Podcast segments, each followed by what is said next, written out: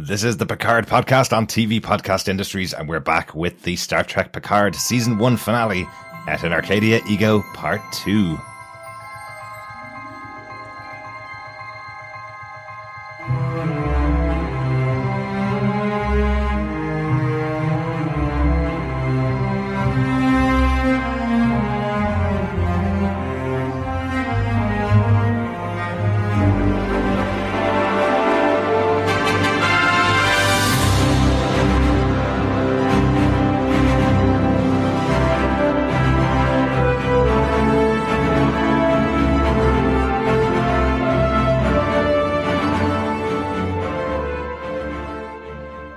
Welcome back, fellow Trekkies and Trekkers. This is TV Podcast Industries, and we're talking about the final episode of Star Trek Picard Season 1 Et in Arcadia Ego Part 2. I'm one of your hosts, Derek. Jolan tru, fellow Trekkers and Trekkies, I am one of your other hosts, John. And rounding out this trio of Trekkers and Trekkies and Trekkites, and I'm pretty sure a few other things, it is I, Chris. I am back for the finale because no one asked for it and none of you wanted it, but what the hell? I'm here. we wanted it. We're delighted to have you back, Chris.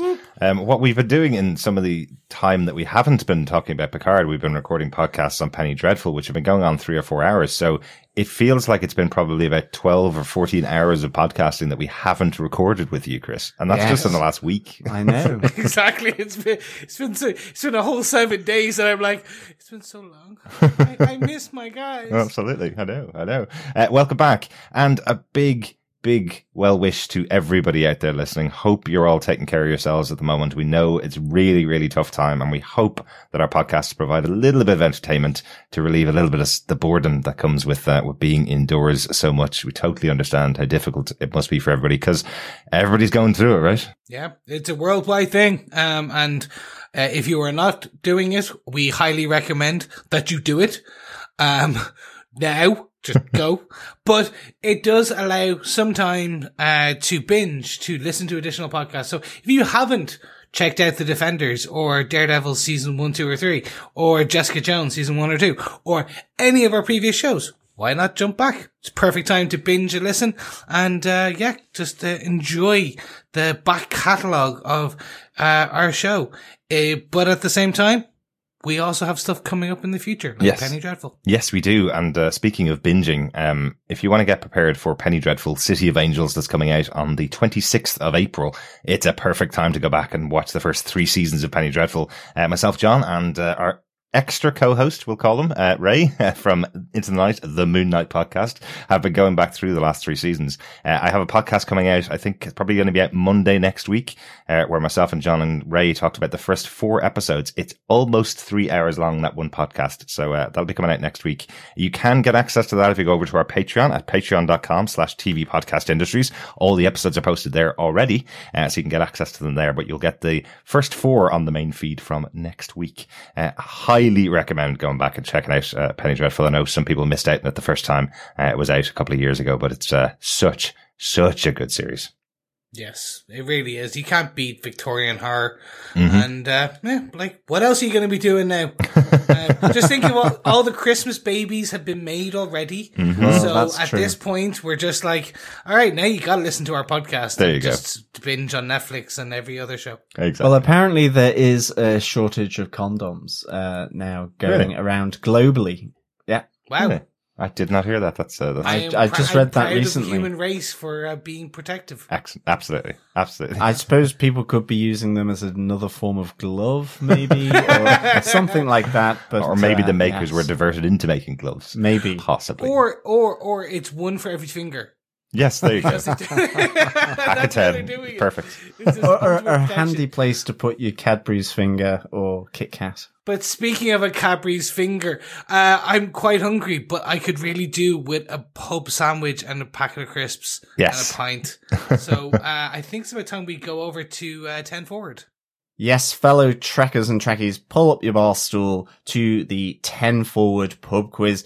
Get a bottle of your synthahol, which doesn't seem to be too great, but I No. think a dash of uh, lime cordial may just uh, sweeten it up a little. It's certainly green enough. It's certainly green enough indeed. but yes, I don't think uh, Rios and Seven of Nine were fans of the synth a whole No. um, at all. But nonetheless, let's persist with it. Uh, what's good for the geese is good for the gander. Um, so we, we will have that. We're doing the 10 forward pub quiz up front here just so that there is extra time for fellow Trekkies and Trekkers to come in with your answer to uh, this episode's question. Uh, so here we go. Here is the 10th and final pub quiz question for Star Trek Picard. What does Dr. Jurati call the device that Rios used to fix La Sirena and Picard used to pull off the updated Picard maneuver? Just to repeat that, what does Dr. Jurati call the device that Rios used to fix La Sirena and Picard used to pull off the updated Picard maneuver? Excellent, excellent. Uh, we are not going to accept magic wand or imaginary fictional item.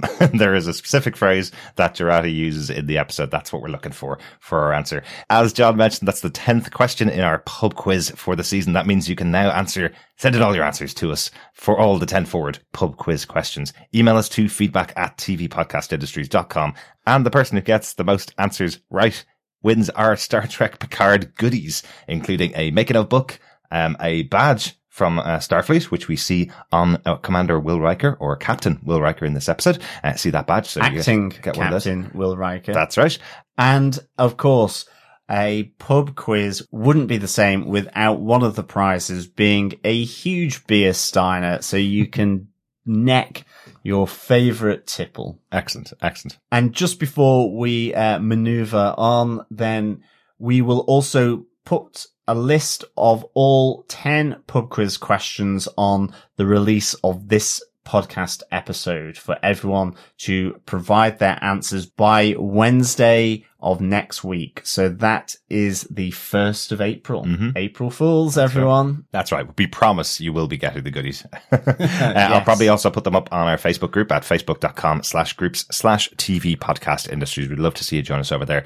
And we will also obviously be doing a final episode for our Star Trek Picard podcast, which will be uh, closing down all of the episodes uh, of the show of the season, uh, giving the answers to the poke quiz questions and obviously awarding those P- Picard goodies to one of our fellow Trekkies and Trekkers. That'll be out uh, next week. So uh, get your answers in by Wednesday and hopefully we'll have uh, a good old battle as we did last time when we did our Watchmen quiz. Exactly. Indeed, I'm thinking in this time of COVID, uh, not cholera, uh, we should possibly try and do a regular pub quiz event, uh, possibly through Zoom or one of these other apps. Uh, I think it could be quite good to have that meetup of all the Picard, Watchmen, Defenders, uh, and other, uh, fellows, uh, for a pub quiz, I reckon. Excellent. Will you get working on that, John? Yeah, I will do. Yeah. Okay, Grant. Done. John is just giving himself Yes, homework. right. I love that. Stamp. Dum dum. Done. Excellent. Let's get into this episode of Star Trek Picard, episode 10 of season one.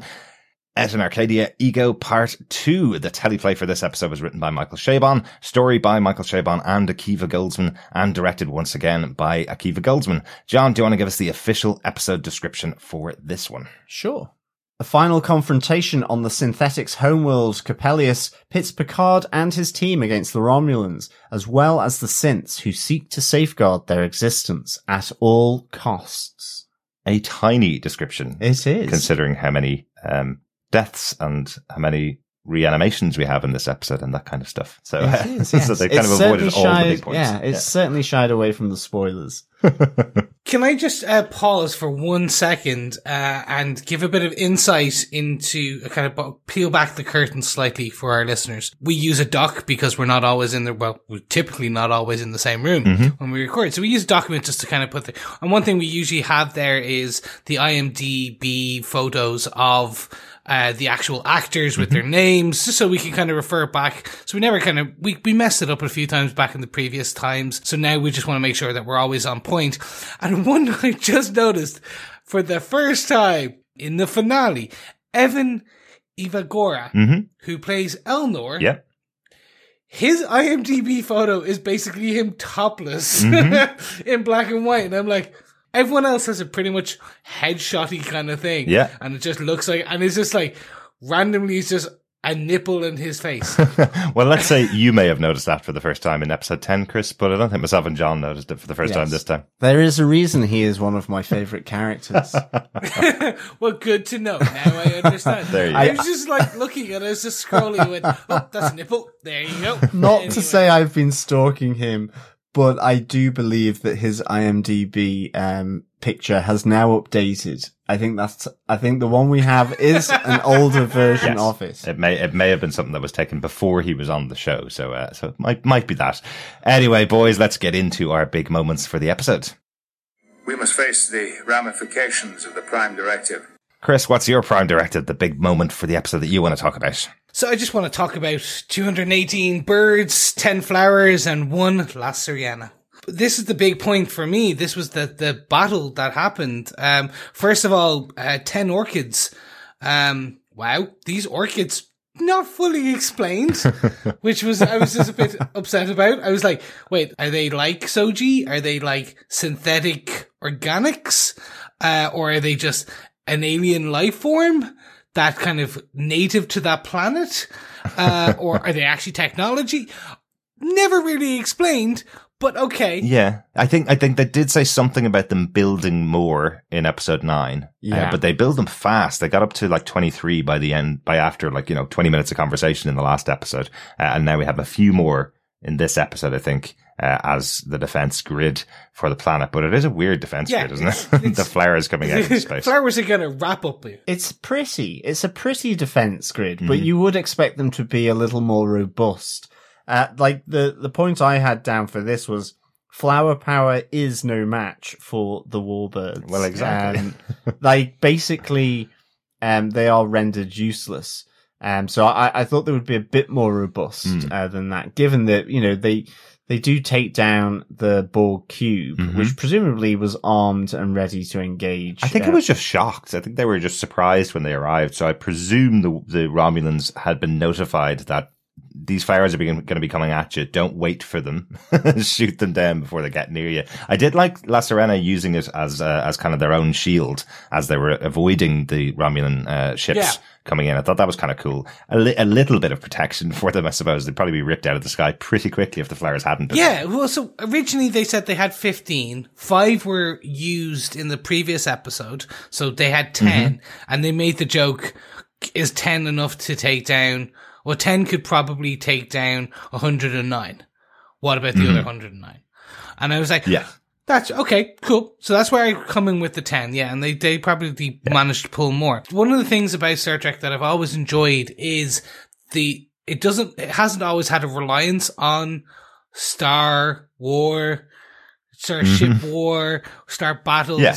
Uh, this was still good, and the action, and the action, was well centered. The CGI was well done. I, I, I thought they potentially might lean heavily into this and we were going to get a kind of like a Top Gun esque, uh, Maverick. Picard is taking over the ship and he is going to end up like destroying hundreds, like, cause he, he was a good pilot back in the day and no, it was done. It was well done. It was it was a good use of everything. Like the pulling out uh, the Picard maneuver, um, all of it was just well done. And I think that's kind of yeah. it, it subverted the expectation I had. I think that's probably the best way of putting it. Yeah. Yeah. And I think it wouldn't have felt like Star Trek if we didn't have a conversation that resolved the major issue rather than it just being a massive battle. In Star Trek, they have, as you say, Chris, they have tended to avoid the massive battles or the massive battles have been a starting point for a big storyline. You know, the, the, probably the most well known one is the Borg versus all of Starfleet at Wolf 359. That, that was an incident that happened where there was a massive battle. And then for the next five or six years, stories were generated off the back of that massive battle. Um, so having, having the season of Picard end with a massive battle between the fleet of Romulans versus the, versus Starfleet, it just would have felt weird in this show if that's the way it ended, I suppose. Yeah, I, I really, um, I, I enjoyed the battle. I think, um, dare I say it, this is how you do big space battles, um, with massive amounts of ships. Um, like, I much preferred the way this has been realized than the, all the star destroyers in the rise of Skywalker. Mm. And they kind of just seem to, you know, like the warbirds actually fire their guns. You know, the, there's actually a battle. I just felt this was really nicely realized. And I thought, you know, seeing uh, Picard maneuvering La Sirena through the orchids, um, although I still think they look like lilies, um, was, was really, really good. Um, and, uh, I just, I, I thought it was nicely done and seeing that moment as well, where then you get the Starfleet coming up against, uh, the Romulan fleet, uh, was just really good. I, it, it felt epic. It, Yeah. it, it felt that something could happen. Uh, even though it's, it's primarily just a stand down for, of the Romulans, but you, you've had all this action beforehand, uh, and I thought it was done really, really well. And I think, like you say, Chris, you know, these flowers have been a bit divisive, but you're right. Star Trek, because it looks at other planets and looks at different cultures and all that through the Federation and first contact and meeting new species. Mhm. And they all have their different quirks. And in, in, in this sense, the species of the synthetic is very much trying to emulate organic. So Mhm. they've provided, that's how they've developed this, this system in a sense, um, of, of orchids. It, it, it allows for much more variety of imagination, shall we say. Yeah, exactly. if I had it recorded with you in the last episode, my fear was that this was an organic life from that planet. And I was like, are they just going to commit genocide? And we're going to just skip over that? Like, a whole thing Yeah. just got destroyed. Like, an ecosystem. No, we find out that it, it they, they're, they're made. So the assumption is they're Yes. grown or built. But yeah, um, again, it's, it's Star Trek. It's, as Derek said, the battle was used as a precursor. Uh, and we were given right up to the edge of an all out battle. hmm I think some people would have wanted that. That big battle between Yeah. Starfleet and the Romulans, like the, the all of these big, big ships versus Yeah. the Romulan warbirds. But I think actually I'm happy with the way that this 280 warbirds versus 10 flowers and one little, one little ship that could managed to de-escalate. Like, well, okay, there's obviously a lot more. We'll, we'll discuss these Yeah, other points. absolutely. But that was, that was my big point. My big point was I thought I wanted a big, massive, epic space battle Right. because I always like big, epic battles. But no, this was actually a nice, this was nice. Yes, I, I, I just couldn't imagine that at the end of this series. I kind of feel like if if that's what was the expectation that it was leading to a massive battle in the last episode, even the synopsis for the episode, the official synopsis sounds like you're going to get a big battle, but it feels like you wouldn't have watched the other nine episodes of the show because the whole nine episodes of the show are quite contemplative, um, in general. And, you know, it's, it's, dealing with Picard and dealing with him as a character. So, uh, if it was leading to a massive battle, it would feel weird, I think, at the end of the That's it. series. And I, I think as well, seeing Picard and Dr. Jurati on La Sirena, I, and I like the way she turns to him and says, um, so what's the big plan? what are we doing? Um, I thought it was really good because it, it, you know, Picard had something in his mind, but it wasn't maybe fully formed. And he was trying to get to grips with piloting La Sirena.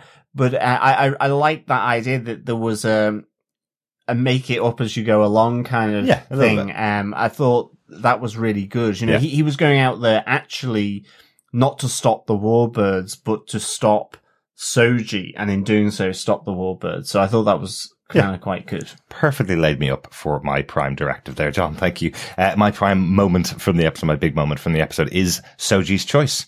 I kind of like that. Yeah, It's that was similar clever. to Sophie's choice. There, Yeah, there you go. Look at Um, you, smarty pants. There, I'm sure that was the reason she was called Soji from the beginning. uh, but I, I really like it because it, again, it comes down to Jean-Luc Picard having this moment where he is, uh, believing in the abilities of others. He believes in other people to make the right decisions and make the right choices. That's what he's always lived his life by and always lived his code by, really. So having this discussion with Jurati aboard uh, La Sirena where he says to her, it's not their fault. They're just children. They've just been brought up the wrong way. They've been brought up and they've been taught by fear and fear is not a good teacher. What is a good teacher is leading by example. And he sacrifices himself effectively. That this is his moment where he's saying to Soji, you have been told for the last couple of weeks now at this stage that in your in all of your investigations that you are the destroyer of worlds. You're the person that's going to bring down the Romulan Empire and the rest of the galaxy because this is what their prophecy says. But this is your choice. This is your moment to realize if you stop doing what the prophecy said you were going to do, then you just become a normal person making choices. You have that moment of self actualization, basically. So, um, I, I, really love this moment and I love that it ends with, uh, Soji making that right decision effectively. Um, it, it's, it feels so Star Trek to me. Um, that idea that you don't necessarily need to bring an army into a country, destroy everything they own to take their power. You can work with them and join together and hopefully go to a better, brighter future. It just feels so much more Picard than uh, than any other resolution for the show. So I'm so glad it ended in this way. Yeah, definitely. I I think this whole thing around Soji's choice um uh throughout this episode uh, whether it was on their homeworld uh, as Picard is held in captivity. You know, she's got this binary choice. You choose if we live, you choose if we die, meaning organics. Um, and Picard, you know, throws that back to her. Well, you choose. And to say that you have no choice is, is a failure of imagination. Mm-hmm. I think is, um, you, you have that element and then you have again him reiterating that choice that is open to her to not turn on the beacon, mm-hmm. to trust in other people. Um, and as, as you say, it, it is a great line. Fear is a poor teacher. Um, and his learning by doing or his example is that he will give her uh, his life. I just think it's, yeah, as you say, it's really Star Trek. Yeah. Um, and it, it was great just having this peppered, uh, throughout because again, t- speaking of synths and maybe you know with with robots um or with, with cybernetics it's this idea that they are told what to do through their coding mm-hmm. from humans and then they have or, or, reach consciousness that that can be uh, objectively uh, defined and determined um and then to say effectively they're doing something because they're being controlled by you and what Picard is saying is that you're no longer controlled by humans, so yeah. therefore make that choice. Exactly. Um, it, it is a really nice way of bringing it back to the whole yeah. issue of, you know, technology, uh, and the risks, I suppose, that people may see with technology yeah. getting a consciousness. And I love as the description of it. Life is a responsibility is what he's saying. You know, you have to take that responsibility into your hands if you want to be a living creature, if you want to be real, as Soji asked him earlier on in the season, is she real? If you want to be real and you want to be a living being, you need to make choices and make the right choices. So uh, that's the empowerment moment. So yeah, really, really enjoyed that. That's my, my big moment for the episode. John, what's yours? I can guess, but I'll ask you anyway. Do you want to take the biggest point? Go on. Go on. Yes, I do. Sorry, I'm just warming up. Um, it is the death of Picard. Mm. Um, but not only that, it's his death and his rebirth. So the two um, biggest points from the yeah, episode. Yeah, it, it, it is. Um, the, I'm, I'm calling it his Golemification. Mm. Um, that takes massive kahunas. I'm really impressed with them taking that option. I, I mm-hmm. wasn't convinced that they would do it. Um, I, you know, I was thought this golem was um, going to be for uh, Doctor Soong or for someone else or mm. even Bruce Maddox. I think we discussed in the last episode. We did, yeah. We we also discussed that it could be Picard as well. And I know some of the feedback said it's going to be it's, it's going to be for Jean-Luc, but I think hats off for taking that, for effectively, dare I say it, killing off through his precondition of the Irumodic syndrome, mm-hmm. um, killing off such an icon to rebirth him as a synthetic like Soji and Dahj. I, I just think that's really awesomely epic. Yeah. I think it, it, it's great. I think in terms of Picard's death, though, do you know Patrick Stewart's performance um, is just phenomenal here. You know, he, he is a, an old guy at this time, and my God, does he use those natural assets that he has to make that death seem believable. Like he does feel frail. Um, and this is a guy who exercises every day and is in pretty rude health. Better But condition than me. You know, he, the, I love the close-ups of his face and just the wrinkles and the hands. It's almost like the, the, the synth who met him for the first time, who touched him to look at those lines of endurance and, and happiness and sadness. And it's just like, it's totally there on his face. Um, and I just, I just loved how Patrick Stewart portrayed his ailment of the Irumodic syndrome on La Sirena with, with Dr. Jurati. Like it felt painful and those close ups. And then again, when he's beamed back down to, um, Coppelius to, to the synth homeworld and he's there. And I, I thought, you know, his moments with Elnor and, um, Raffi were just fantastic. And I think that then just accentuated the fact that, you know, their kind of final moments looking out across the sunset, um, with again that butterfly motif sort of going between all of these things, uh, the simplicity of them crying and comforting one another was, was massive. I got really emotional. I must say I was a blubbering wreck really, what with, um, Picard and, and Data and so on it, it really got to me and I thought it was so well done. And I thought the choices they made with the conversations with Rios and Seven of Nine and then with Elnor and Raffi were really nice. I loved the butterfly motif.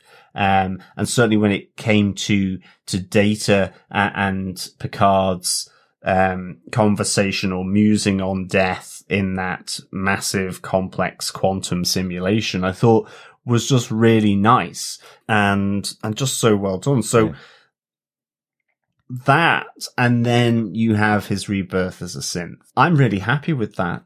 I don't want him to go just yet. Mhm. Um, and I think it's a really interesting take for such an iconic character of Star Trek. And I think fair dues to them. I like the fact of what that potentially means for a season two. You know, this idea of whether Starfleet will actually be told, um, as to what, or whether that they will know that he's a synth. Will he tell Will Riker and Deanna Troi or any of his other previous officers? You know, all of this. So it, it really sets it up nicely. And of course, um, yeah, I, I, I- I think that's about it, really. I just think it's a massive play. Yeah, I, it really is. Yeah, it's it's a, it's amazing to have him die at the end of the season. Now, do you think it took away a little bit n- that we knew before the season aired that there was a season two already confirmed? Because I didn't expect him to remain permanently dead once he died on the show.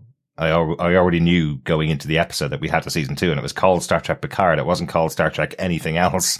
So the idea that we, at this stage especially, we hadn't set up anybody else with the surname Picard, which we thought coming into the series it might be, you know, the children of Picard go on and they lead the second season or something. But at this stage, going out of the season at episode 10, I thought it was impossible for him to be permanently dead when this happened to him. So uh, I, I, that's what I thought.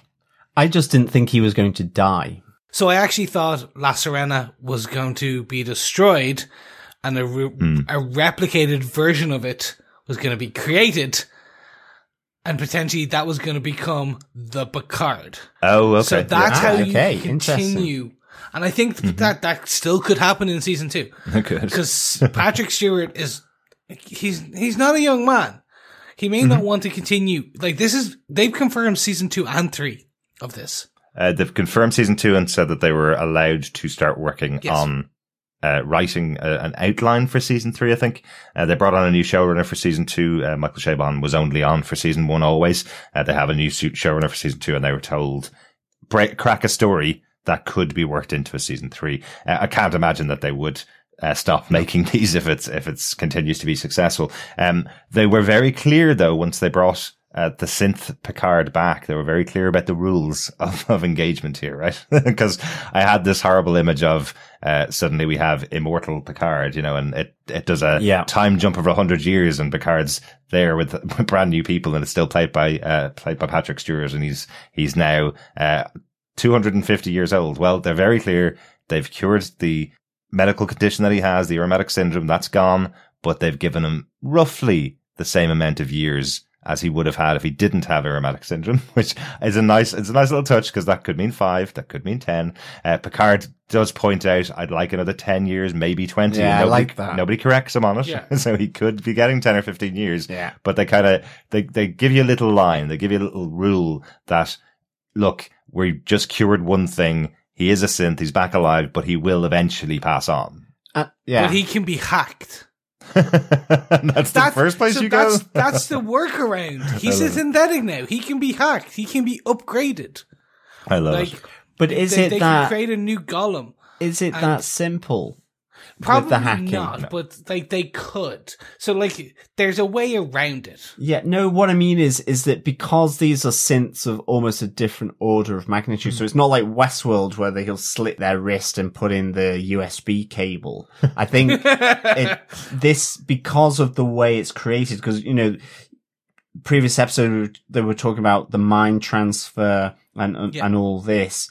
Um, that's not to say I agree. It, it, it could be possible, but I, I think it's probably a more complicated procedure Yeah. because of how this form of synthetic is, is being created and how the mind transfer, uh, and, and those, um, layers of, of mind transfer that they were talking about have to, Yeah. to be done. So I know what you're saying. It's a risk, but I think, I don't think it's simply like they knock him over the head or EMP him and, and then it's like a slit of the wrist and a USB cable. I think, No, I, I think it's more that like they've written themselves out of a potential corner.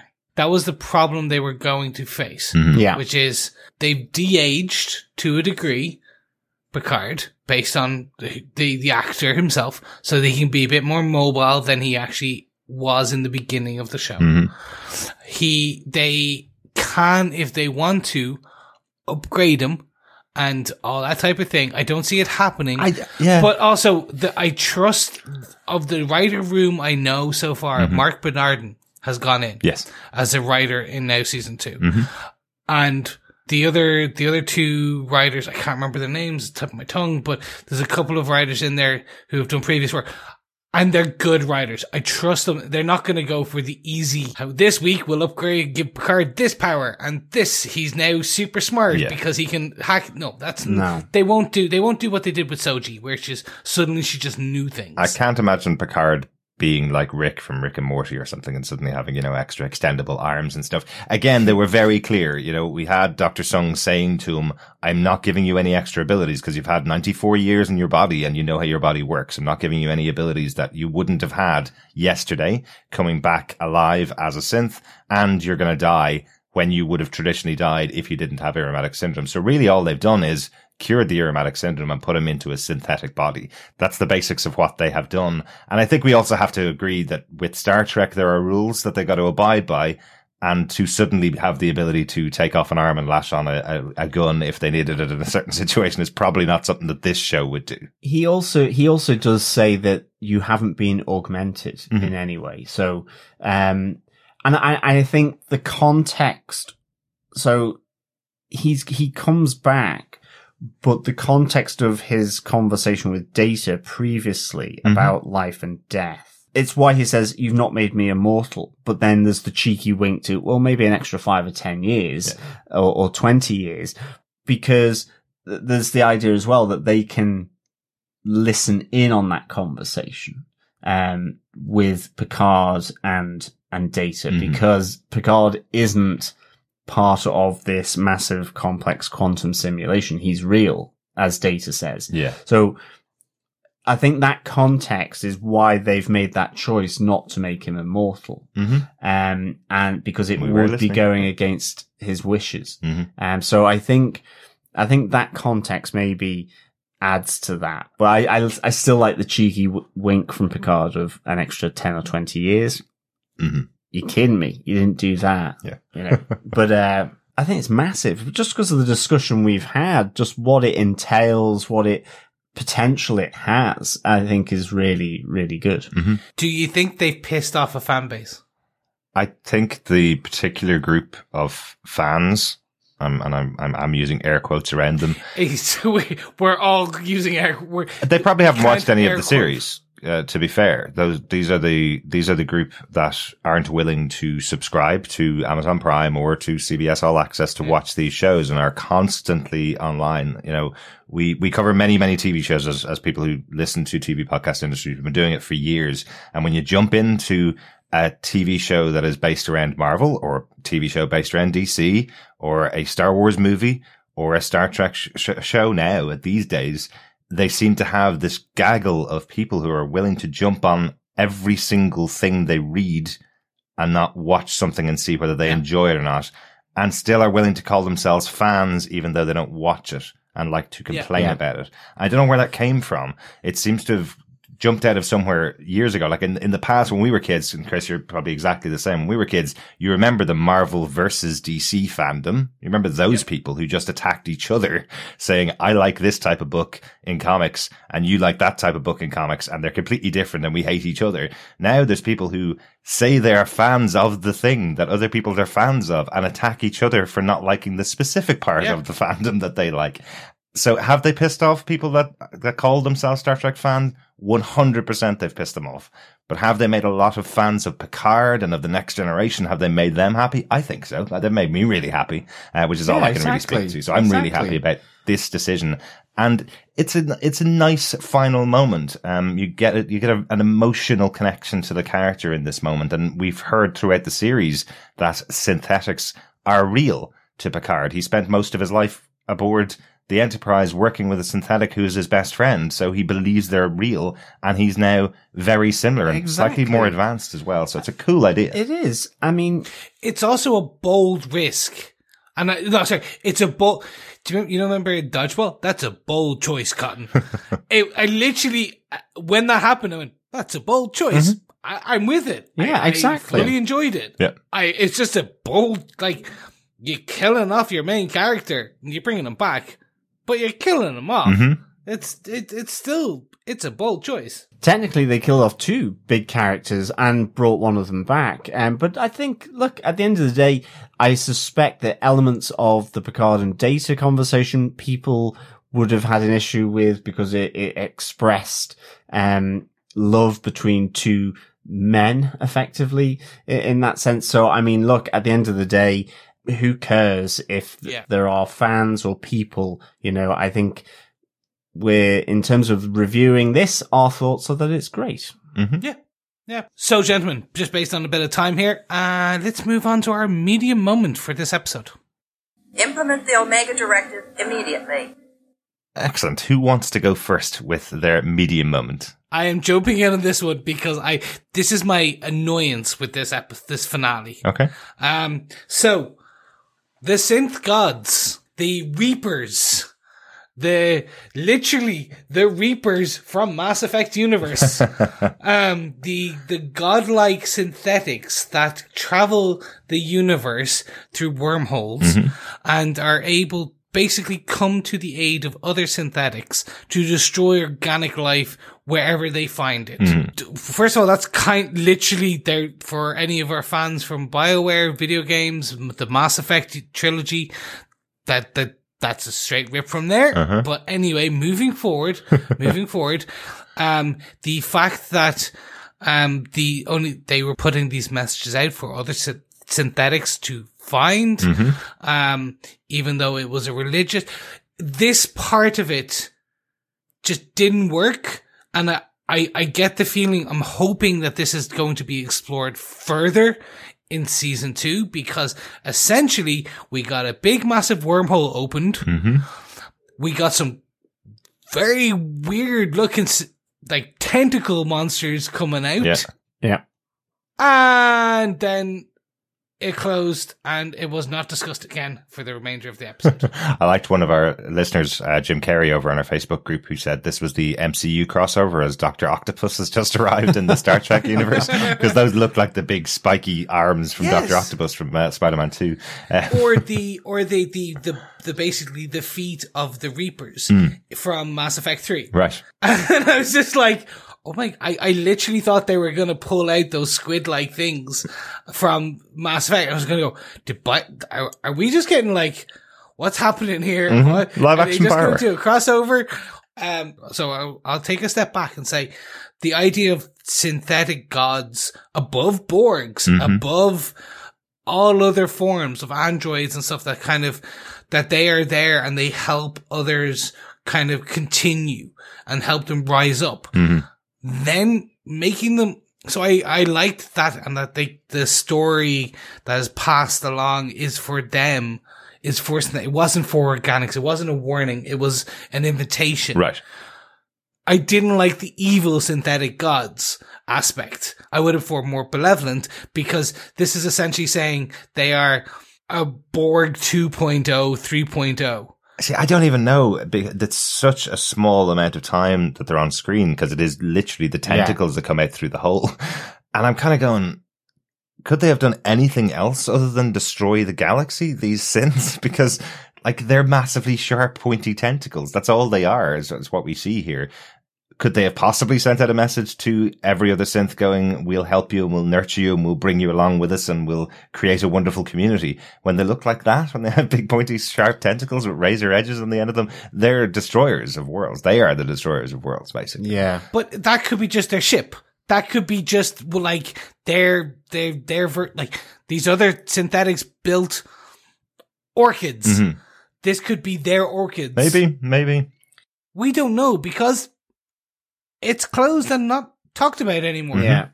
I, it, it's weird, isn't it? Because the way I kind of interpreted the, firstly, I suppose, yeah, it's a shame that it was just like a few little tentacles that kind of came down. And then when the beacon went off, it was like they went, ooh, yoink, and, and pulled back in. like, oh, my feet, yeah, my feet, my rather feet. than maybe one or two of them remaining in, in the world that had gotten through. And maybe it took, you know, all, most of the Starfleet ships and the Warbirds just to destroy them, just to kind of give an indication of the power because, but then as well, I was kind of like trying to think to, Narek's campfire stories with the Ganmadan, uh, and that story of the end, the Judgment Day, the sort of Romulan version of Ragnarok. And, um, you know, he, he was saying how Sheb Cheneb releases or unleashes hell, and they are the Chahalalagul. And I, he, he talked about tentacles, I thought. So, You sure? Chalala? yeah, something like that. I, I, I'm, no. Oh my god, we have I'm to do that song thinking, at. I'm thinking of Grease Lightning. I'm like, exactly. bam, bam, bam, bam, Lightning. um, I'm sure it's Chahalalagul or something like that. Um, and I like the fact that this prophecy, he says it's history, but uh, I'm sure that what we were seeing here coming out of the, the wormhole were the Chahalalagul. Yes, yeah, I think so. That's that's what the story, I suppose, in Romulan culture. That's what it's become, and that's where the the names they've attached to all of those uh, to all of those characters, I suppose, involved in this story. But he says it's history, and he says the one terrible thing about history is that it keeps repeating itself. So, um, so has this happened before? Effectively, what when it happened before, what happened, um, is is going maybe the thing that they will go and investigate in season two of Picard. Yeah. Um, maybe they will find these creatures, but I know what you mean. This idea that not having some kind of uh, clash with them, I suppose, to find out how powerful just one tentacle is. It does seem like a bit of a miss. It's something that Star Trek Next Generation did with the Borg the first time. They had a clash with them and then they were sent back to their own universe, uh, saying, you're not ready to face a, th- a threat as horrible as the Borg. So for the next season or two seasons where you didn't see the Borg, you knew that this impending threat was coming, Yeah. I suppose. So, Yes. so doing something like that with the Chalalalagul, as uh, John seems to be calling them. Uh, I'm sure that wasn't what it was in the, in the subtitles, but we'll see. Uh, but, but, you know, having, having that idea that this impending threat could come in season three, meaning that season two, they go out and they try and find Yeah. some idea who they, of who they are. But the story is closed quite significantly at the end of this show that I really don't know what is going to happen in season two. I don't know why this team of people are together other than they get on really well with each other. Uh, by the end of this episode, there's no, there doesn't seem to be much impetus as to what they're going to do in season two. But if they'd done that moment, as you say, John, that moment where they had to have a battle against the, the attacking invaders or part of them and go, Oh no, this is really tough. We need to get more reinforcements Exactly. in season two, that would make more sense. They get, they're going to be the A team of uh, the galaxy. Pretty if much, your yeah. planet's in trouble and no one else can help, call the A team or the P It will team. be the P 'cause team. It's Picard. yeah. So, because I know we have some other bits to discuss, but for me, hmm this is where I think th- they should have done, which is Next Generation always had this amazing opening monologue to boldly go. It was Patrick Stewart saying, like the the the USS Enterprise, blah blah blah blah blah, boldly go where no man has gone before. And you thought Michael Chabon would piss off Star Trek fans. Chris. wow. Here's me. Over 500 episodes of TV where they had an intro with that wording, and you've gone, yeah, yeah, blah, blah, blah, travel, something, something about space. That's as It's- bad as my pronunciation of Romulan. Chihuahua, Chihuahua, I wish they had called the. Um, I wish they'd called Sheb Guneb Frank or something like that. oh no, it's the great Frank. Anyway, I, it would have been good to end on that, which would have been a, a kind of monologue from Picard, which is we, we go out into the great unknown to find these hmm. chalalabongs. Because that's the problem. Like, if they had to set it up, which is we are going out into the great unknown to, to, to boldly go where no man or synthetic has gone before to mm-hmm. find these, they could have set it up. But the problem is, uh, right now, they probably are building it for season two or to be discussed. But at the moment, it just looks like a massive dropped thread. And it just looks like a massive piece of uh, kind of storyline where they've been building to the destroyers, which is actually, hey, you thought the synthetics here were the destroyers? No, no, the destroyers are these guys. Blah blah Yeah. blah. Oh no, and that's just it. Just felt like that for me. So I'm hoping Right. I'm wrong, and I, I'm assuming I'm wrong because people who are paid more than us eh, and who are fantastic writers are looking after this right now, and I in them I trust. It just feels like that drop threat Yeah, I, I, I don't know. I think the, the concept, as we talked about in point number one, the idea that Soji had a choice to make. Soji made the right choice. They're pushed back into their own galaxy, and that could be the end of the story for me, Yeah. uh, because that's the decision that she made. Is Yeah. is to now go out into the world and work with humans and work with other organics, and working together makes us a better collective. Effectively, that's the the whole concept. Um, so by them, it doesn't feel like a drop thread. It feels like they ended it in a satisfying Star Trek way to me. that that's that's kind of where where I'm seeing it. But if they had said if they'd wanted to set up a big bad, that was the way to do it. So. Mm. But we'll see, and we'll see where they'll go in in the in the next season. Um, hopefully, we'll have some information about that in the future uh, before we uh, get back to season two of Picard.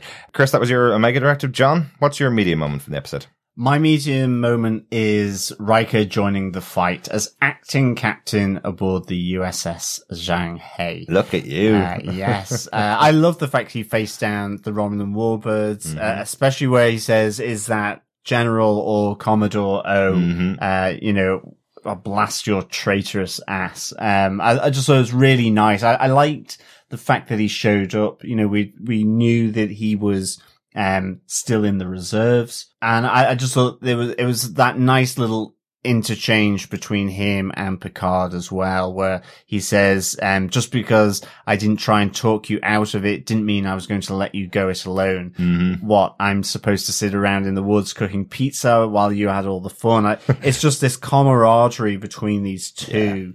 Um, it's just something special from the next generation. Mhm. And of course, it elevates it even more knowing that these two get on in real life. And because Yeah. that, you can sense that that adds to it. It's like with Patrick Stewart, um, in the X-Men movies with Magneto and with Ian McKellen because they're good friends and the characters then it, it just it it does add something. It, it's kind of interesting, I think, uh, seeing it. Um, and so I, I really like this this moment with Riker coming to the aid of Picard from his transmission, um, and just you know that nice moment between um the two of them. Uh, I thought was really good. I also thought that uh, Starfleet has gotten much more butch in its ships. that is for sure. Wow. They got Um, thick. They got chunky. they really, they really did. I mean, when, um, when he says, you know, this is the toughest, fastest, and most powerful ship Starfleet has ever brought into service, um, I'm there going, damn right. It looked a mean looking, uh, ship. That wasn't a look that suggested exploration. That suggested a look of war. It was really interesting. Um, but I loved them because I think uh, I've always had a problem with the design of the Starfleet vessels. Wow. With, with just with the little, just the little matchsticky things where the engine is held onto. The nacelles. Yeah, yeah, because it's just like, yeah, blasters to that. It's, the- you know, it's the weak link. It's like we've, we, we're watching Star Wars Rebels with our current confinement and AT-ATs have problems enough with, uh, being able to get sort of tripped up. Uh, but on Star Wars Rebels, th- their neck is a weak point as well. So, I mean, it's a dreadful military machine. Um, and I was just there like going, these look like something you would put out in space. I love them. They look mean looking. They look like a beefy proper Voyager. dirty. Yeah, they did. Like they, They look like they've gone to the gym and bench pressed, I don't know, about a billion kilograms just to really beef up their, uh, their fleet. Nice, nice. A nice little, nice little behind the scenes touch uh, as well for uh, for Riker's ship. The bridge uh, is a redressed version of the uh, Star Trek Discovery Bridge. So nice little touch there. Nice. Yeah, it was great. Um, I, I loved, um, the look of these ships. I loved Riker on board, um, coming to help, uh, Picard. I just, I'm glad they did that, actually. It was a nice little endpoint for these two characters. Absolutely. I love the mirroring as well with Captain Riker acting, uh, talking to Admiral Picard retired. I just Yeah, love- yeah, I love that they both have the little uh, parentheses at, after their names because they're not really Starfleet, but Yeah. they kind of have the power of Starfleet, you know, uh, like that touch. But great to see well, Captain Will Riker because we haven't really seen him as a captain before. There's only been a few episodes where he was acting captain, um, taking over when Picard wasn't on board. Um, I suppose most famously for me, uh, the one that pops into my mind, of course, is when Picard became Borg. When Picard was uh, of Borg, then acting Captain Riker took over the ship completely. So, uh, so seeing him here with his own ship and his own command in the in Zheng uh, was very cool just for those moments. And you see the kind of captain he'd be. He absolutely was supposed to be the replacement for Kirk when the show came out, out in, in the uh, middle 80s, uh, this kind of fighting guy. Uh, so seeing him as captain, and that's exactly what he is, I'll, uh, I'll escort your ass out of the, out of the solar system kind of thing. Yeah. Uh, that's, that's the kind of Captain Riker we could have gotten at some point. Yeah. I, I, I did think when he left and said, right, I'll leave the, this in your capable hands, Picard. I was kind of there thinking, is Picard going to say, well, could you just leave me a few of those butch, uh, ships for me, please? like, just to help kind of, uh, deal with the situation. Um, Dr. Jurati first spots all the Warbird warp signatures coming through. Um, there is a, a great moment where Picard, I must say, I, I giggled about this quite a bit. He goes, it wouldn't happen to be Starfleet, would it? As though, oh, please let it be Starfleet. And, but when they did arrive, it was amazing. That's cool. Um, and as I say, what a great image that is of the Warbirds and of the Starfleet ships Mm-hmm. uh, there face to face. I really like the bit as well where Soji looks up into the sky and you see the warbirds up in the very upper or lower orbit, I suppose, um, so that you could see them in space. that was really an- cool, wasn't it? It I was, wasn't like, it? Yeah. That that's a little touch that I just went, oh, that you that is exactly how you would it would look, and I was like, they Yeah. didn't need to do that. They they they it's. It was just, such- it was an amazing choice. And that's a, Yeah. like, it was a shot that didn't add anything additional to the story or moving forward. It just looked amazing. But actually, by adding it, it just made it so much more realistic. Yeah, Mhm. definitely. Yeah, yeah, really liked it. Really liked it. Uh, great to see Riker back uh, in this episode as well. We kind of knew he was coming back. He wouldn't have dropped that line to Picard that he was still in the reserves Yeah. if he wasn't going to come back Yeah. either at the end of the season or sometime next season. I'm glad it was it was here for the uh, for the big battle moment, I suppose. Yeah, I completely agree with both of you. I loved seeing Riker and kind of having him there. Uh, but Derek, uh, you have yet to give us your media moment. Yes, um, I have to take uh, Seven of Nine versus Narissa um, on the Borg cube. I absolutely loved the scene where uh, Seven tracks down Narissa, who seems to actually have stayed on board the Borg cube. I think when we watched the episode a couple of weeks ago, um, we thought that she'd escaped with the rest of the Romulans and were chasing La Sirena to the synth homeworld. But actually, she seems to have stayed on board and hidden out uh, aboard the Borg ship. Um, we see her being visited at the start of the episode by by Narek. But this moment where she's about to blow La Sirena out of the sky, yet we have Seven arriving to take revenge for Hugh, just felt so satisfying. Really did. I've loved the role that Peyton List has played throughout this season. She's been a really good villain and having Yeah. a proper one-on-one battle with one of my favorite characters from, from Star Trek. You know, and Seven has been such a great character in the series so far, but having the battle between the two of them is a great fight uh, in itself. definitely. The, the uh, throwing throwing each other back and forth over the console while uh, while it's counting down the moment to having Sirena in uh, in its sights uh, to blow it out of the sky. I just thought was a really cool moment, and then getting the kick to the midriff, going, "This is what I've waited for," and kicking her straight into the depths of the uh, Borg ship as she screams to her death. I thought was just such a great, uh, yeah, again, satisfying. Yeah, uh, beat. saying this is for Huey. Mhm. Yeah, this is for you. Damn it, John.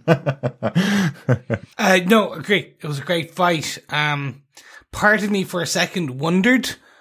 It's like, oh, she will she ever return from that? No, Yeah. no. Well, the Emperor did. That's exactly. different franchise I and one of the reasons why Star Trek fans hate Star Wars. Remember, they're, they're two different universes and they don't do those types of things true. usually. But, if you don't see a body and you don't have a funeral, yep, That um, was my it bit. come We back, didn't yeah. see a body. Like, we also someone someone is missing. Um, at the very end of this episode, could that person go find her and help her if she's like mangled body type level? Like, Oh, absolutely. Yeah, yeah, that's- totally true. But it was a, definitely a satisfying moment, and I, I couldn't imagine her coming back from that. I, I will absolutely give props again though for Peyton List this season. I think Yes. she's been really Yeah, good, definitely. creepy in moments. Uh, I, I found out recently, and, and I think it might have been uh, Brian Malash's podcast where they were talking about this, uh, or it might have been on Fantastic Geeks podcast, but they were talking about the fact that originally when conceived, Narek and Narissa were supposed to be lovers, not brother and sister and that it seems that some elements of their lines and dialogue and how they interact with each other were still kind of left in the scripts as it went on, which is why they have that really creepy brother and sister relationship. Yeah. Because some of the ways that they kind of are a bit playful with each other could have been that they were lovers in the past. Um, but it kind of stayed in the script. So, uh, so I think it works really well for Narissa anyway, regardless of whether, uh, whether they were, um, lovers or brother and sister. She still plays the creep factor Yeah. with Narek throughout the season and with many other characters in the show. So, but totally deserved after killing Hugh, a, a character that was really good in this show and someone that we thought was going to join La Sirena and be a major member of cast.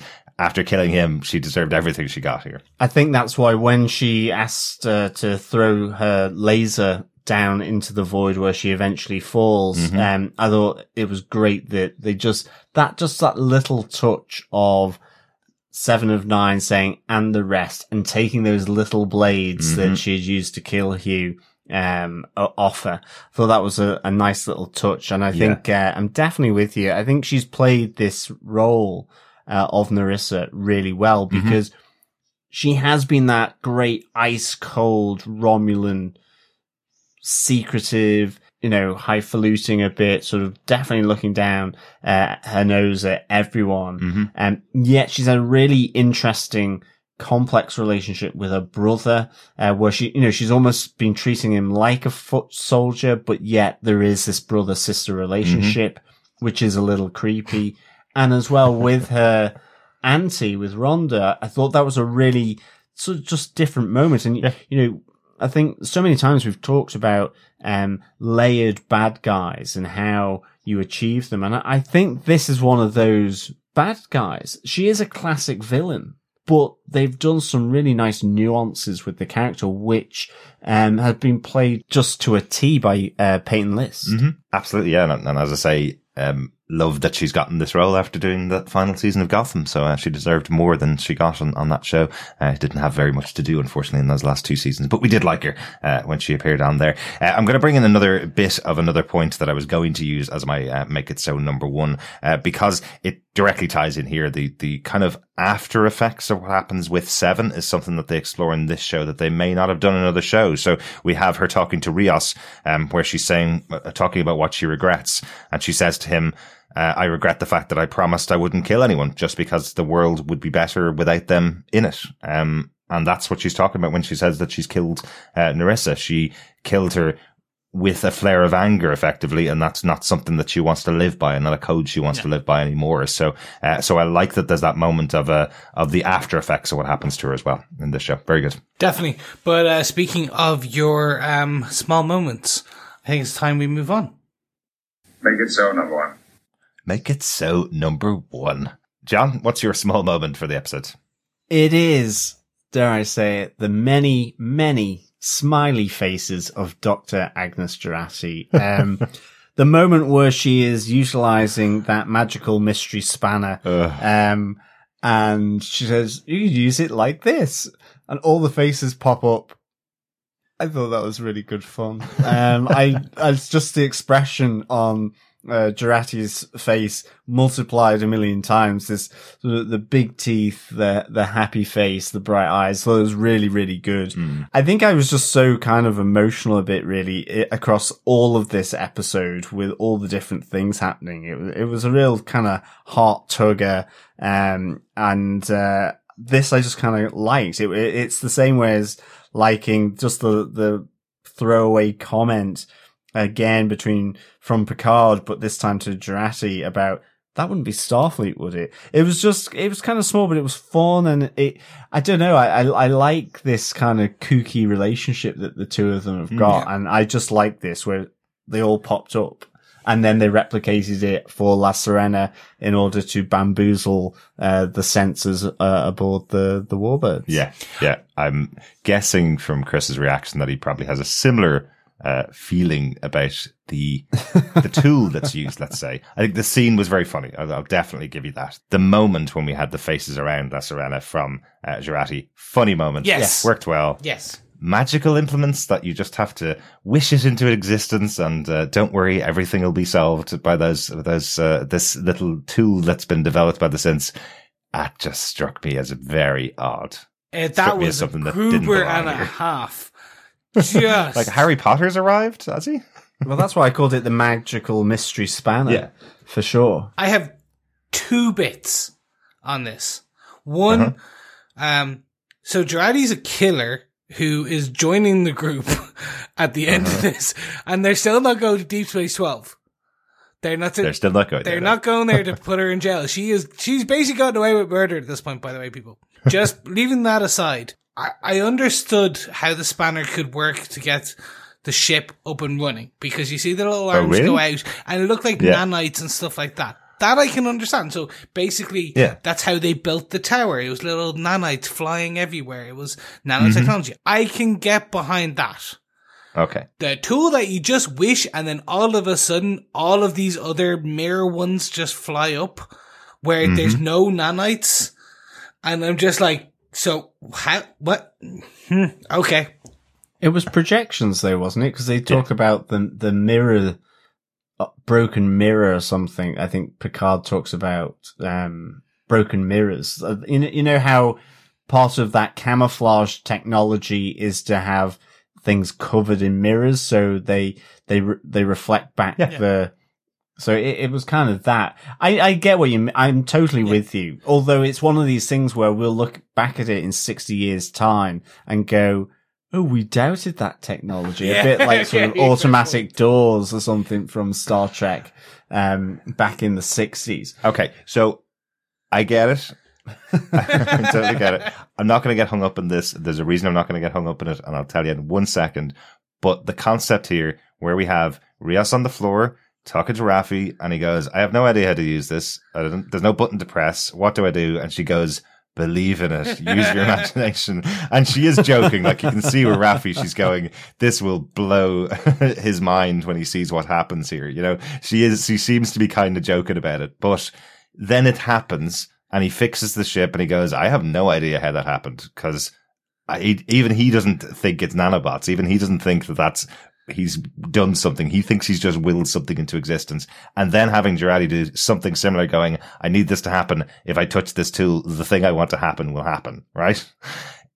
That's completely out there. It feels like they could have used this for anything at all. Um, whatever the situation required, this tool could be able to be used. Right. The reason I don't have a problem with it is all it was used for was fixing a ship, right? And then to disguise La Sirena for a couple of seconds while it got out of a, a t- tricky situation. It wasn't the resolution to the entire series, which That's it could true. have been. That is It true. That's the reason why I don't have a massive problem because I can nitpick about it and I can laugh about it. But if they've kept this tool on board and season two is like, this is basically the sonic screwdriver from Doctor Who where they just use it to solve every problem, then I'd have an issue with it. but that's exactly it. It's still on the ship. It's still there. Um, and to be honest, yeah, I hope they don't go down a sonic s- screwdriver route like in Doctor Who, because that is kind of beginning to mess with my mind quite a lot on Doctor Who. That's taken 55 years to mess with your mind. no, but no, not too bad. no, because it went away. He's it wasn't. as- John, you're 55. but it is on the ship. It is Okay. on the ship. And, um, I mean, I kind of took it that this was the implement that, um, Bruce Maddox used with regards to his, you know, his, his, the work that he did on these, um, new updated synths. Yeah, and yeah, that's why maybe it's even out there for the likes of, um, Raffi and for Rios Definitely. and, and for Jurati. I, I suppose the main thing is the name is so long and hence why it's the pub quiz question, um, for, for this episode that you're just kind of like going, okay, if you add 20 words to an implement that can do anything, then it maybe sounds plausible, but Mhm. ultimately you're right. It's not the thing that saves the day. and that's the good thing. That is the Yeah. main, because if it's not nanotechnology, that was the thing. The mirrors, I don't get that, because if it's not mm-hmm. nanotechnology, then literally they could have gone, I wish, I wish all of the warbirds were gone. Boom! Done. Mm-hmm. And I'm like, Maybe. Hmm.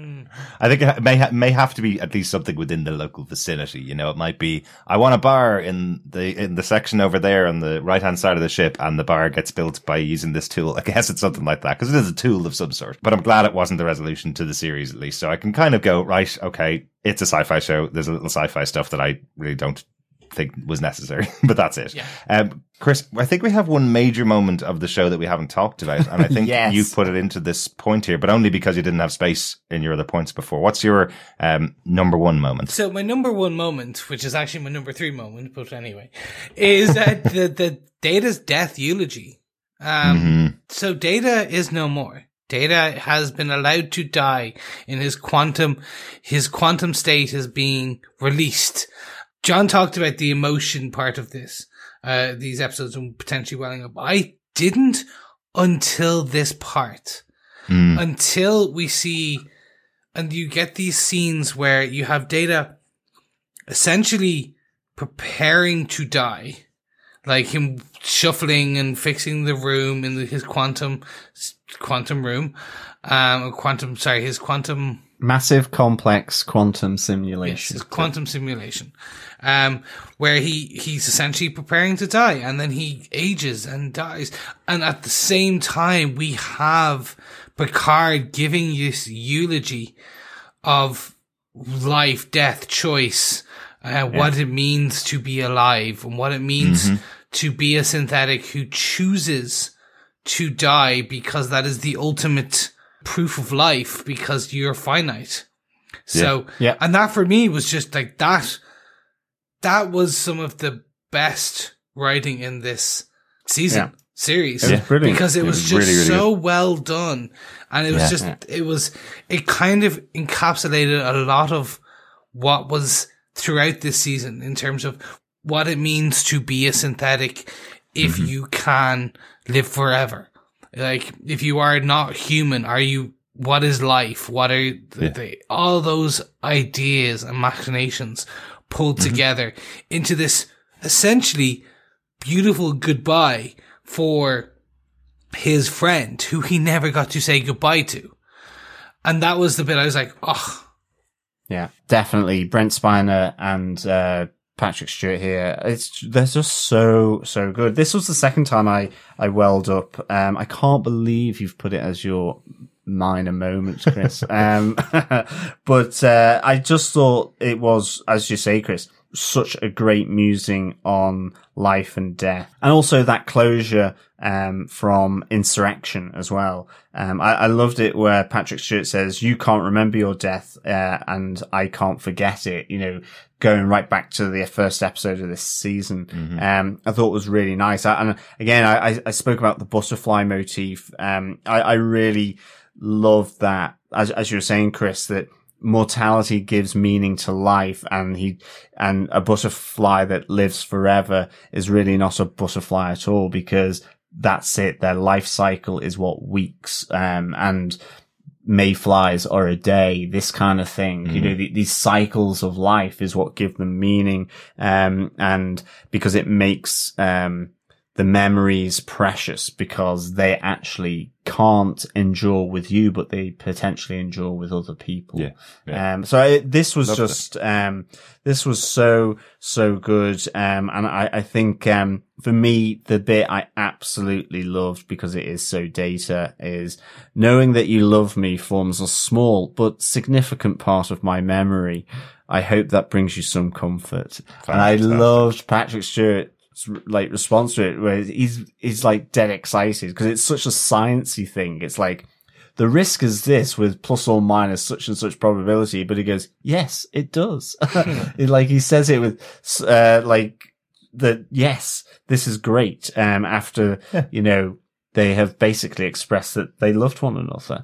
Um, so I thought this was really, really good. Uh, something special for sure. Definitely, definitely, really good uh, send off for the character of Data in the show, and you know we have Brent Spiner back in the show as Doctor Soong, so we may see him in the future. So we we haven't lost Brent Spiner from the Star Trek universe, um, and it's a nice send off. You know, the the action movie send off that Data got at the end of Insurrection uh, feels like something that the family of Star Trek didn't get the ability to say goodbye to the character. So, uh, so a nice moment here between uh, between Picard and uh, and Data in in in that final ending, I suppose. Yeah, Uh, Really definitely. good. Yeah, it's a really well acted moment for all of them. You know, the the music playing at the end again being the same music that we've heard many times connected with Data as he as he passes away, and and Chris, to your point as well, as he fades. Um, and we have Picard holding his hand as he goes into death and Picard's wearing his Starfleet uniform as well. I thought that was such a beautifully, a beautifully done CGI Oh, moment yeah, as, yeah. It, as it kind of fades into the background and then fades to the kind of space Yeah. scene of the, of the, That was blue- superb. Yeah, definitely. Really cool. Really, really cool. But Derek, what's your uh, last and final number one point? the point I'd chosen from my last moment was actually just the Seven and Rios discussion, but the other stuff that's in there, you also mentioned John as well earlier on, but Elnor completely breaking down in the Oh. arms of Raffi. Um, that was heartbreaking Oh. Yeah. as a moment. Um, thought it was, it really worked well for the character because we know of him being, feeling left behind by his father, the, the father figure that is Picard. We know how much he loved Picard and being left behind for those many years and finally getting back to being with Picard and then losing him again is really heartbreaking Yeah. for him. And, and it works really well for the character because we know with Elnor and the absolute candor ideals of his sect, he will be free flowing with his emotions, unlike anybody else that we've met before. He's completely free flowing with those emotions, and it it felt so heartbreaking. And it, it he takes Raffi kind of on that emotional break with him at the same time. Yeah. I just thought as a scene, it worked really well, seeing all of the reactions to to everybody to uh, the loss of Picard and what what it means to them. One thing I do like is the potential for season two where we get this adopted son and adopted mother between Raffi and Elnor. Because Yeah, we yeah. do know that she is cleaning up her act, but her son, her, her own son doesn't want her. And we Yeah. do know Elnor is an orphan. Um, so this could be, and with this piece at the end, I could see it being this, there, there, there, there's a potential for a great relationship there that we haven't seen explored. Definitely. Absolutely. Any notes? Anything else? Isn't there something else you have to do?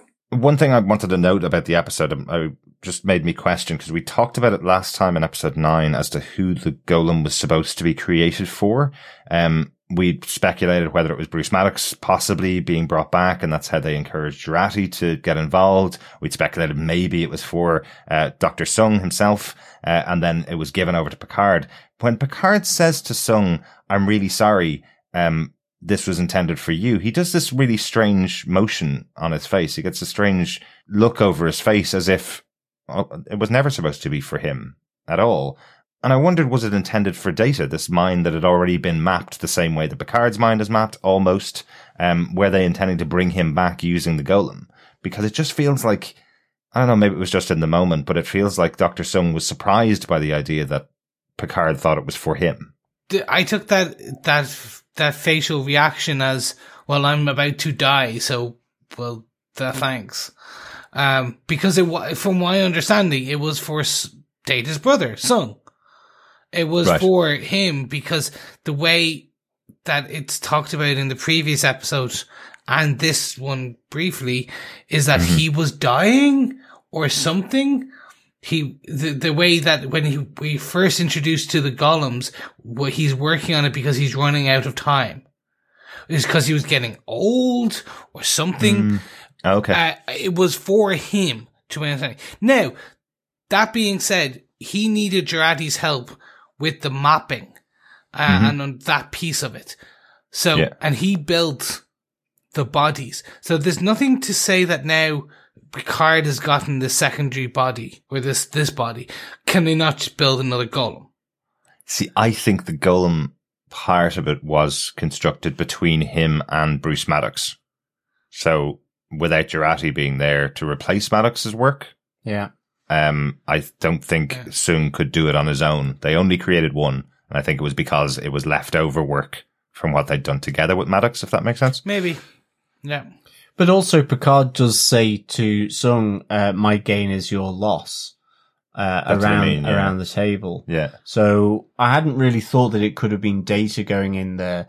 It, it felt like Data's memories were feeding or were kind of the substrate being used for mm-hmm the likes of Soji and so on, hence why she kept remembering it. So that if you put him into a golem, then maybe he loses that. I don't know. But yeah, it could have been as well. It's yeah. someone we hadn't really thought of. Um, or whether, um, in being able to go into that massive complex quantum simulation, mm-hmm. they were able to ask him and, and he doesn't want to go into the golem. Yeah. He doesn't want that new life. Yeah. Yeah, I just thought it was interesting. I wondered, I wondered, was there just another candidate for the golem? Uh, that was all. Yeah. so one for me, um, and actually, I, I, I, believe it was Derek or John wrote this down, but I'm going to steal it for one. Um, the the disappearance of Narek. Mm. I briefly brought it up with the death when you brought up the death of Narissa.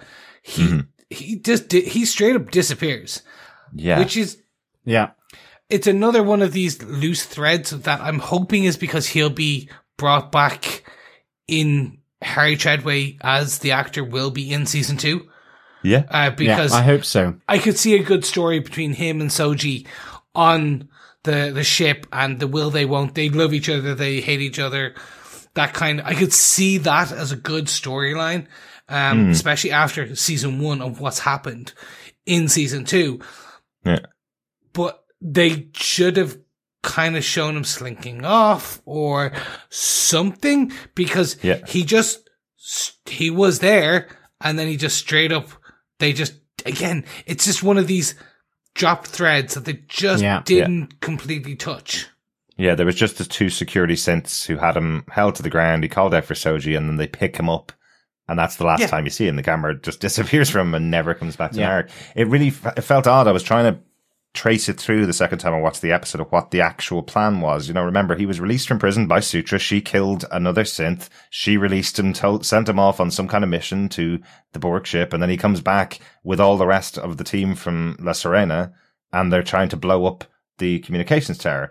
And I was trying to go, does it say it anywhere here? Because it feels like what Sutra's trying to do is show the synths look, here's some more organics. You met them the other day. You thought they were all good and they're turning on us immediately and they're blowing up the communications tower.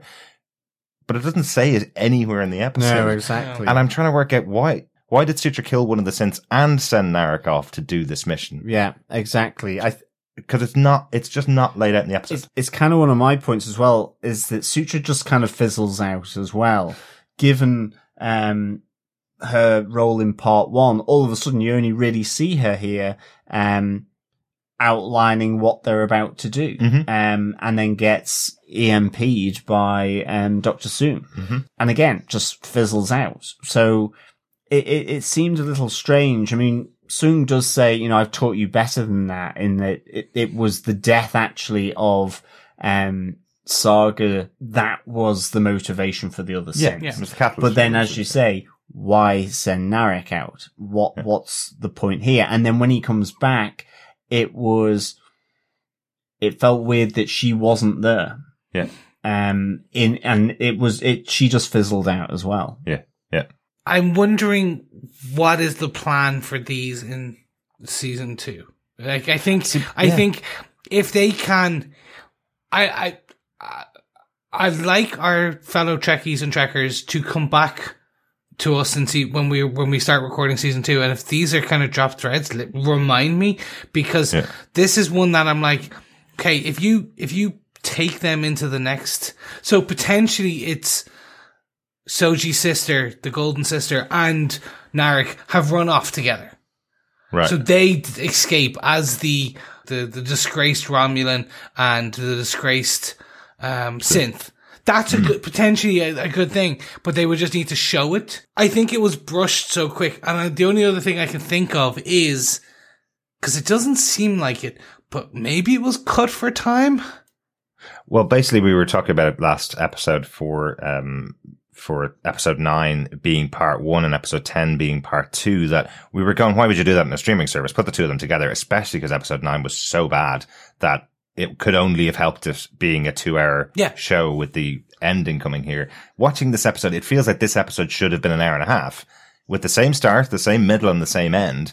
And just deal with some of the issues that are brought up in the episode quicker because I'm just going to wrap up everything that I have as other points in this section. I'm going to put them all together and say how quickly it all resolves itself in those last moments at the end when everybody's on uh, La Sirena. Um, where we have the kind of camera panning around and everybody's uh, everybody's chatting with each other. You have Dr. Jurati kissing Rios, so their relationship's back on again. You have uh, Raffi and Seven of Nine downstairs having a drink and and holding hands.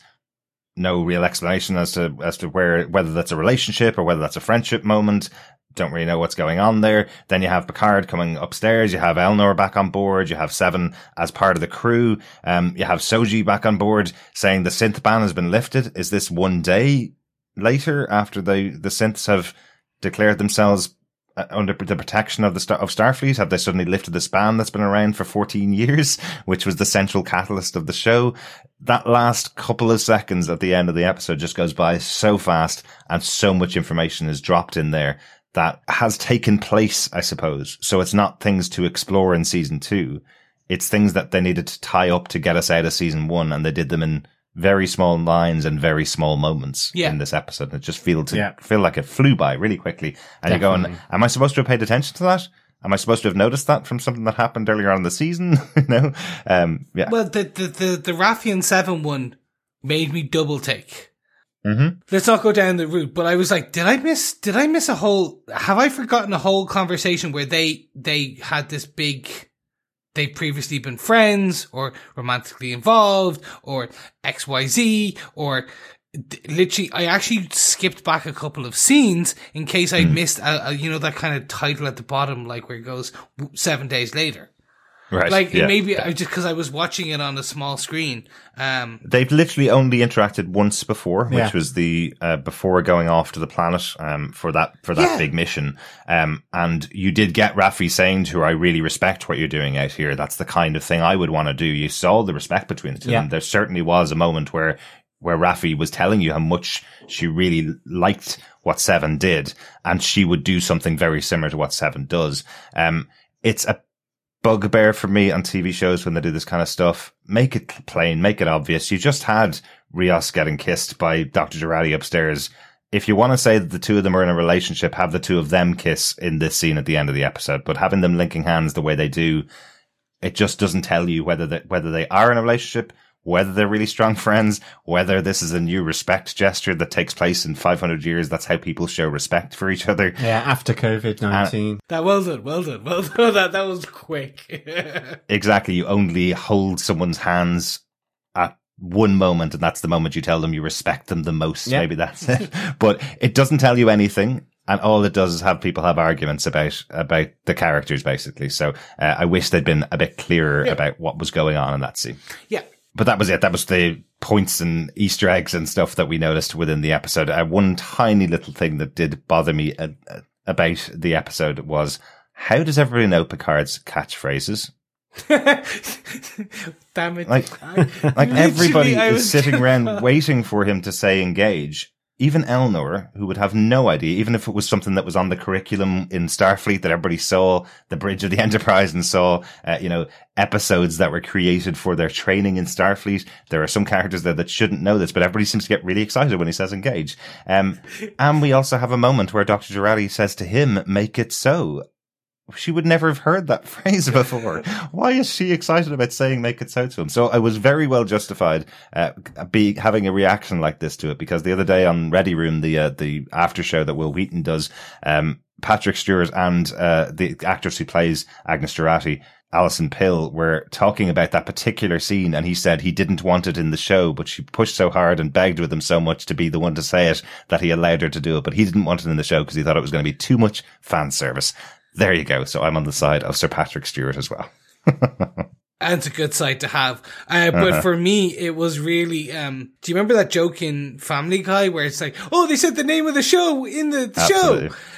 It was kind of like that. I was just like, that makes no sense. Neither of those make sense. Like, it's not like Riker has made a joke out of it. Like, and then they're following on the joke. But Mm-hmm. Yeah. No, because the, Soji's the only one who's met Reich. It was kind of like, unless there's like the life of times of Jean-Luc Picard Mm-hmm. and he's known like his, like in the, do you remember the documentary at they were Yeah. interviewed, they were filming at the very beginning? If they had have called it out and going, well, you're, you're well known for the, for saying X and Y during Yeah. these things. You're like, you're a war hero. You're a, like a, a, you're ambassador. You're blah, blah, blah. And you have an amazing catchphrase in blah and blah. Yeah. They had to call that. Then go, okay, well, he's known for that. It's become. Now they did call that out in the novel. They call out that, you know, cadets hearing him say engage or hearing him say things on the bridge, it goes across well. I just probably this particular crew of people all waiting in anticipation of him saying engage felt like, why is this happening? Say the Anyway. line. He's going to say the line. He's going to He's say, the, say the line. Anyway, that closes us out of episode 10 of Star Trek Picard. John, overall, what do you think of episode 10 of Picard after episode 9 wasn't, was a little bit of a disappointment? Uh, for me, I, I really like this episode. It's not perfect, and I think the the notes unfortunately pull um a, a lot of those points out. Um, but they're they're kind of minor for me. Um, I think uh, I I give this four and a half uber synths out of five. Excellent. Um, for me, it was the absolute emotional core of Jean Luc Picard with Data, Jean Luc Picard with uh, Raffi and Elnor uh, effectively passing away. I think the absolute balls of bringing him back as um, as a synth. I think really interesting, really tease it up. Um, I love the uh, emotional element of Riker uh, and uh, Jean Luc having that moment uh, on on the bridges of their respective ships and also just the big uh, standoff between the two fleets.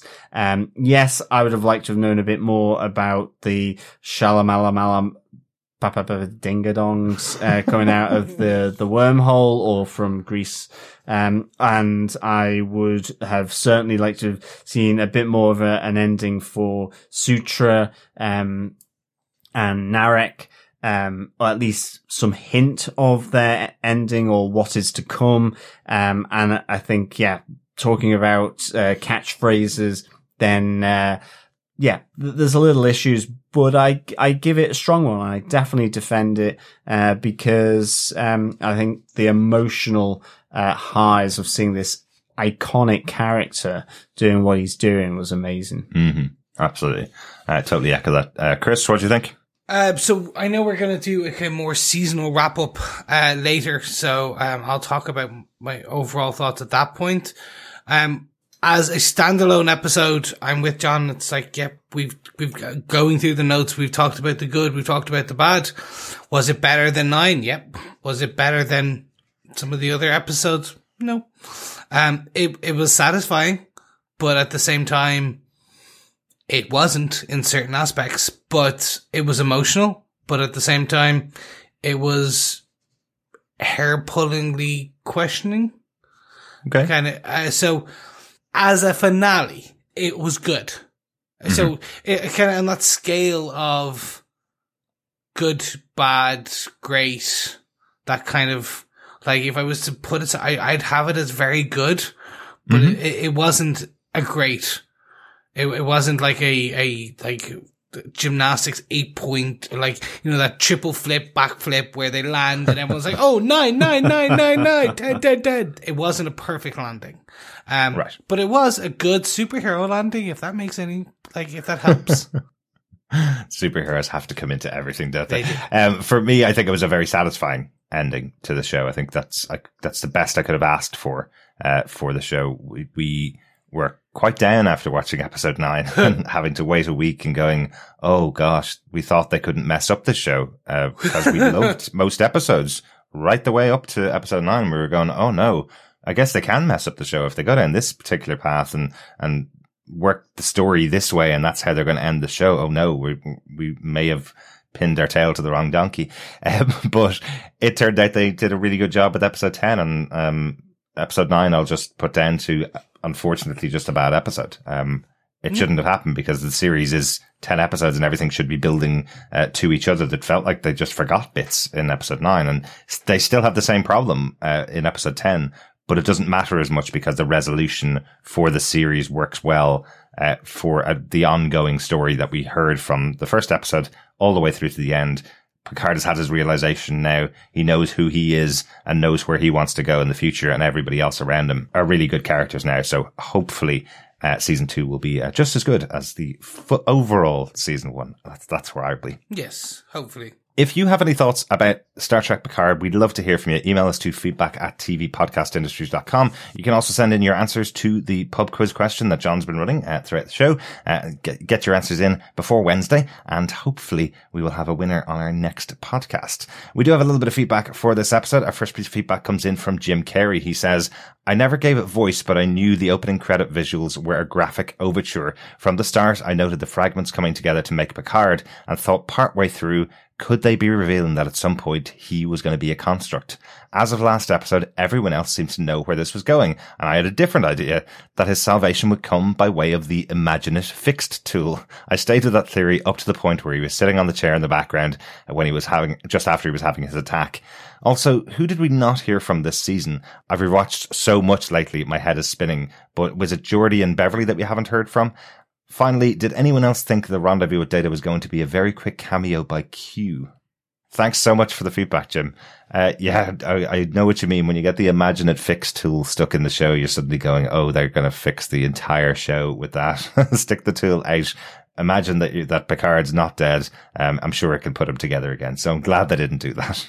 Yeah, likewise. I would have been interesting to have the cameo by Q in, in that simulation with Data and Jean Luc. That would have been really fascinating to see what they would have come up with there. And it's not one I'm personally against. So, uh, yeah, I, li- I like that idea. Um, and yeah, we didn't get much of Beverly. I think there was at least a bleak reference with, to Geordi around the attack on Mars a- and so on beforehand. Yeah. Uh, and, uh, and of course, yeah, I like the, the graphic overture, uh, idea as well. I think that's, uh, that's a really nice thing to have that connection from the very start in a way. hmm Uh, the only other big characters I could think of that we didn't hear from was Wesley Crusher. We haven't heard anything about what happened to him, but he did leave the show around season five or season six, I think. Yeah. Worf, of course, that we haven't heard Yeah, from. Um, there is very, very good details given about where Worf is, where Geordi is, and where Beverly Crusher are. They're mentioned in the novel if you do want to know what's happening to them.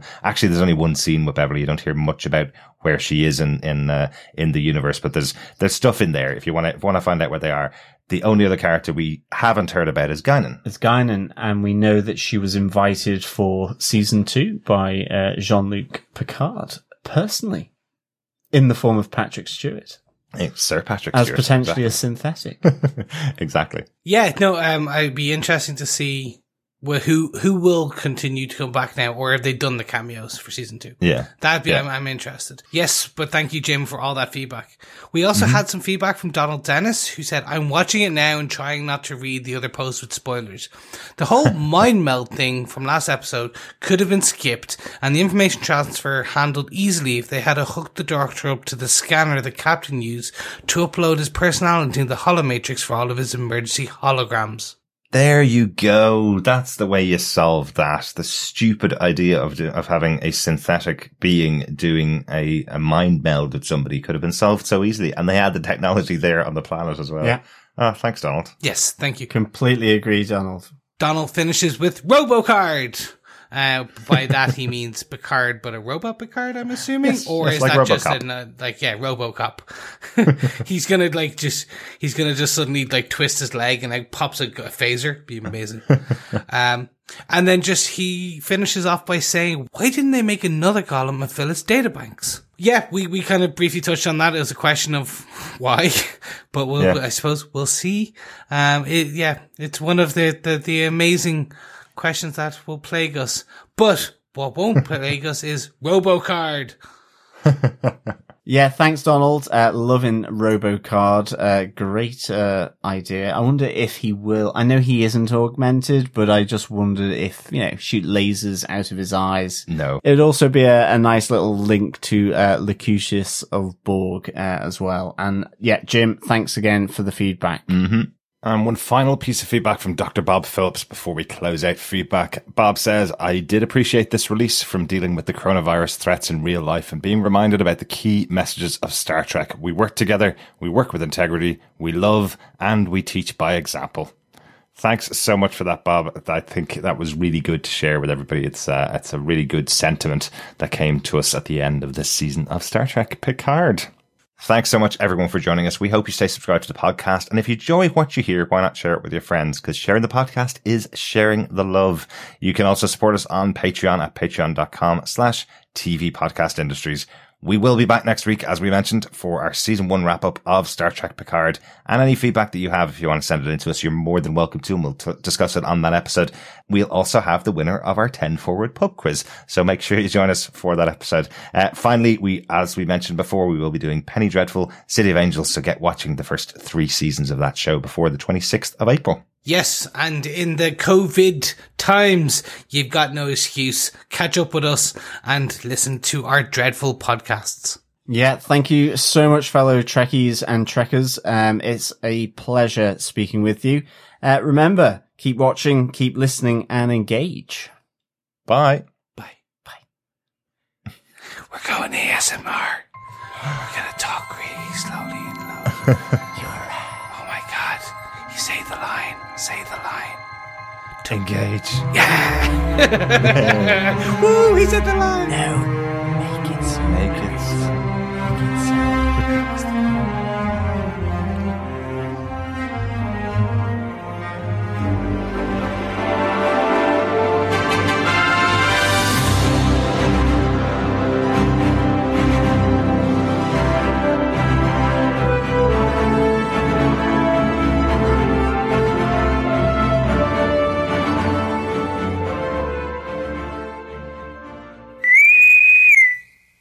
Et in Arcadia Ego Part 2. That's my Latin. Do you like it? Yeah. I'm, I'm proud. You, you're doing your Latin teacher proud. I never had a Latin teacher. I'm not that old. Come on, you are. She is a classic villain, but they've done some really nice nuances with the character, which um, have been played just so well um, by Peyton List. I say Peyton List. I was thinking of Peyton Manning. That's all I can think of. Peyton Manning looks really different. that, that haircut that Peyton Manning got was just amazing. Yeah. and, and he's got no back troubles anymore. I know he isn't augmented, but I just wondered if, you know, shoot lasers out of his eyes. No. It'd also be a nice little nod to uh, Locutus of board, of, of cardboard.